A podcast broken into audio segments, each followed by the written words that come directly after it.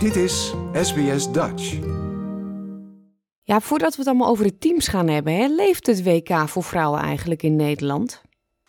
Ja, toch wel. Toch wel. Uh, dus elke dag uh, toch verslag vanuit, uh, vanuit Australië. ik moet zeggen dat ESPN, die de rechten van, van de Eredivisie Vrouwen heeft, die doet dat vrij. ja, die hebben daar gewoon een eigen verslaggever zitten. De andere Nederlandse media duidelijk nog niet. Maar ik vermoed dat ze, uh, dat ze toch wel de komende dagen afreizen. Omdat Nederland natuurlijk pas op zondag speelt. Maar ja, de kranten staan toch redelijk vol. En we hebben elke dag toch wel een goede update.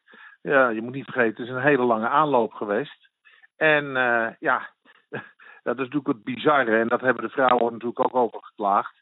Het valt midden eigenlijk in de opstart van het nieuwe voetbalseizoen. Het is eigenlijk een fase waarin uh, het voetbal vakantie hoort te hebben, wordt er ineens een, uh, een, WK georganiseerd. We hebben Wimbledon, we hebben de Tour de France, we hebben de aanloop naar de competities. Ja, dan komt er ineens een WK vrouw om de hoek zeilen. Dus dat is wel uh, ja, voor, het, ehm, voor de, de, aandachtsboog van de Europese sportliefhebber is dat wel even, even wennen. En ja, het heeft ook invloed gehad op de voorbereiding op het WK voor het Nederlands team. Want de meeste speelsters hebben niet eens een normale vakantie gehad. Nee, uh, bondscoach Andries Jonker zei drie weken. Meer kon ik ze niet geven. Maar ze, ze, hebben er allemaal wel heel veel zin in en ze gaan ervoor. Niemand houdt uh, de voet op de rem. Nee, nee, nee, maar dat is ook zo. En ja, drie weken, er waren er toch een paar die, die wat langer door moesten gaan. Omdat de internationale verplichtingen van hun teams. Maar het is gewoon, ja, dat is ook. Zelfs Andries Jonker heeft, heeft zelfs op een gegeven moment aangegeven. Van, van misschien dat hij twee selecties gaat formeren voor uh, het één voor het WK en één voor kwalificatie voor de Olympische Spelen. Maar daar is hij snel op teruggekomen. Het was toch een signaal om af te geven van FIFA.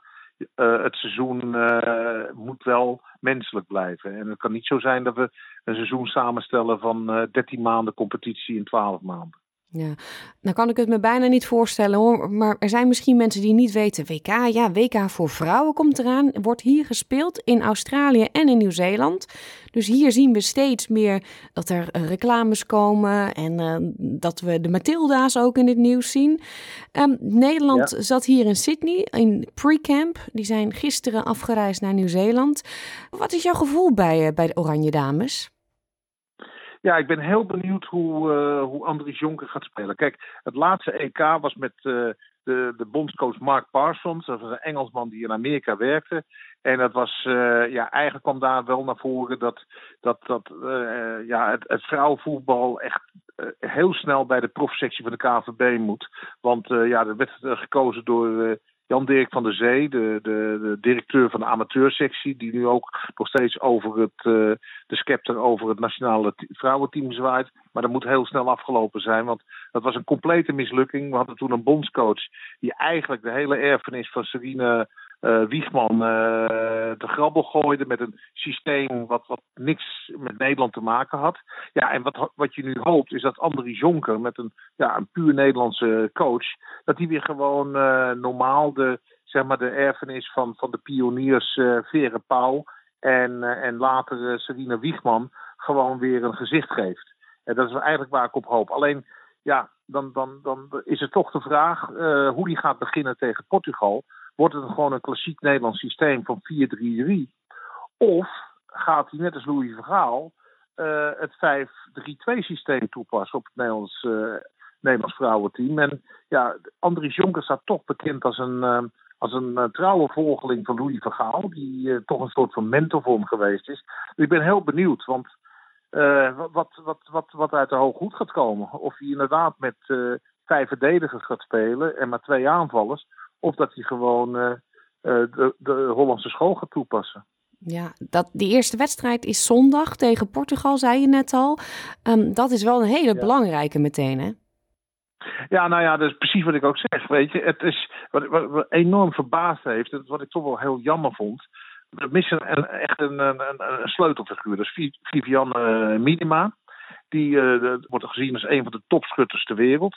Uh, van Arsenal. Die is geblesseerd, kan er niet bij zijn. Ja, en eigenlijk ben ik heel erg verbaasd. De laatste speelster die afviel was Fenna Kalma. Uh, de speelster die een topseizoen achter de rug heeft bij FC Twente. 30 goals, 20 assists, speelster van het jaar. En een geweldige transfer naar Wolfsburg. En eigenlijk, als je goed kijkt naar de selectie, na Viviane Miedema de enige echte doelpunten maken. En die heeft hij laten vallen. Dus ja, nu zie je, uh, weet je de voorhoede met Pelova, Berenstein en Lieke Martens. Maar met alle respect, dat zijn geweldige aanvallers. Maar niet één, uh, niet echte, uh, coole afmakers. En ja, ik ben benieuwd hoe hij daarmee mee uit de verf gaat komen. Dat, ik vond het wel een beetje jammer. Ik hoop niet dat het een indicatie is dat het, dat het toch een beetje voorzichtig voetbal gaat worden. En want je zal toch die eerste wedstrijd tegen Portugal moeten winnen. Want uh, ik denk toch dat uh, de Verenigde Staten ook nu weer een maatje te groot is voor Nederland. Dus om, je moet van Portugal winnen om in ieder geval tweede in de pool te worden. En, en dan kan het wel best interessant worden. Want ik heb het een beetje nageplozen. Dat nummer twee van, van de pool van Nederland komt in de tweede ronde uit tegen Zweden, Italië of Argentinië. Nou, die kunnen ze allemaal hebben. En dan in de kwartfinale tegen Japan, Spanje of Noorwegen. Nou, dan, dan zit je al aardig op weg. En, en dat biedt allemaal perspectief. Dat zijn, ja, Spanje was normaal gesproken een van de grote favorieten. Maar uh, ja, die hebben een geweldig conflict gehad uh, tussen de bondscoach en, en, en, en een groot deel van de selectie. Waardoor twaalf speelsters zich niet beschikbaar hebben geteld. ja, die zijn dus, vind ik, toch wel aardig verzwakt. Dus dan maakt Nederland, als die dan in de kwartfinale tegen Spanje zouden moeten, toch wel meer kans dan normaal. Ja, uh, Nederland zit in de pool met uh, Amerika. Die hebben al twee keer achter elkaar die uh, cup gewonnen. Hè? Dat is gewoon de torenhoge favoriet. Ja, ja, die zijn op jacht naar die derde. ja, ja, ja, ja, staan ook gewoon één op de FIFA World Ranking. Dus die zijn echt torenhoge favoriet. Ja, ja Amerika, Portugal dus en Vietnam is de laatste, hè? Ja, en Vietnam is echt weer zo'n ploeg. Wat, kijk, er is toch wel heel veel discussie geweest. Of of het WK nu wel in deze fase al van 24 naar 32 landen uitgebreid moest worden. Omdat je natuurlijk ook bij die 24 in Frankrijk waren er ook een paar. Aanvankelijk was het 16, toen ging het naar 24. Maar ja, toen had je de wedstrijden ertussen zitten met 10 doelpunten verschil. Eh, ik kan me de wedstrijd Amerika-Thailand uh, 13-0 uh, herinneren in Frankrijk. Ja, Amerika opent nu tegen Vietnam als dat een slagpartij gaat worden, dat is niet echt sportief gezien echt grappig. En dan heb je ook nog teams als Filipijnen, Haiti erbij zitten. Ja, dus, dus sportief gezien ja, moeten we afwachten of, uh, of de verhoudingen in die eerste ronde niet erg scheef komen te liggen. Maar ja, wat Nederland betreft, wat ik al aangaf, uh, ze maken echt goede kans om tweede te worden. Zijn ze eigenlijk aan de stand verplicht. Ze zijn de nummer 9 van de wereld. Ze staan bij de boekmakers als nummer 8 uh, geboekt. Tenminste, de achtste plaats. Dus ja, uh, Portugal moet te pakken zijn. En dan Vietnam. En dan zit je gewoon in de tweede ronde. En dan ga je naar Australië. En dan zijn jullie ook weer blij.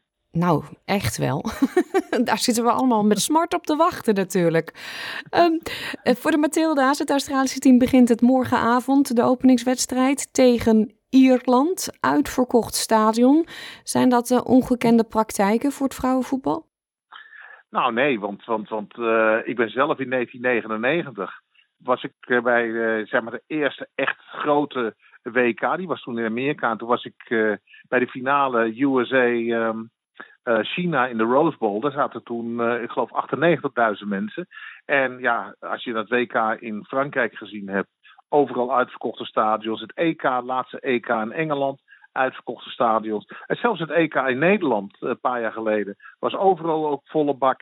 Dus ja, wat dat betreft begrijp ik de FIFA wel. Alleen ja, je moet op een gegeven moment wel stap voor stap. Ze zijn nu wel heel erg hongerig naar meer geld en meer, uh, meer status. Maar, maar uh, het neemt niet weg dat de harde kern van, van het uh, vrouwenvoetbal zich heel sterk aan het ontwikkelen is. En Amerika heeft daar, neemt daar het voortouw in. Engeland natuurlijk, waarbij echt alle profclubs het vrouwenvoetbal hebben omarmd. Waardoor het een soort Premier League status aan het krijgen is ja, dat is alleen maar goed voor de ontwikkeling. En ja, wat de wedstrijd tegen Australië betreft, krijgt natuurlijk ook een Nederlands tintje.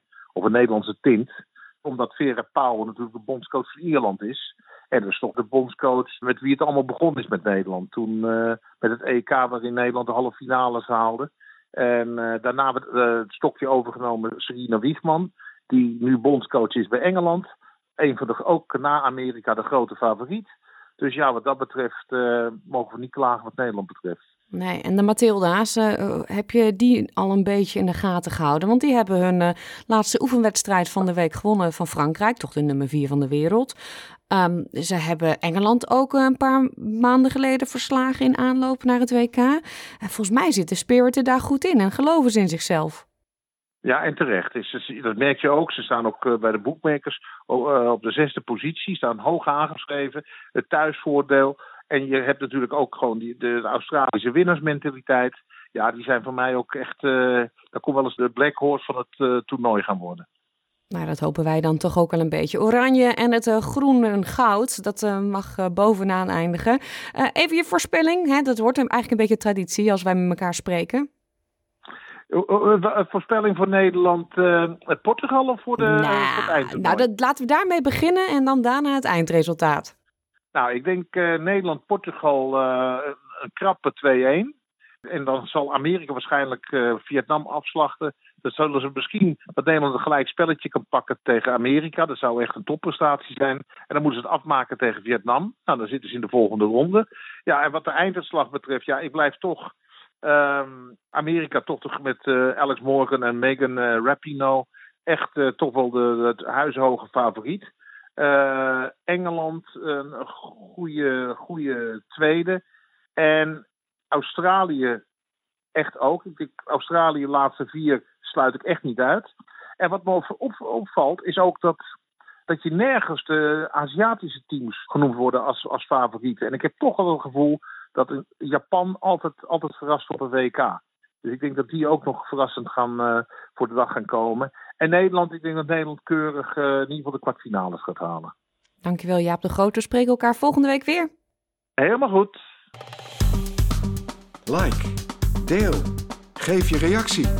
Volg SBS Dutch op Facebook.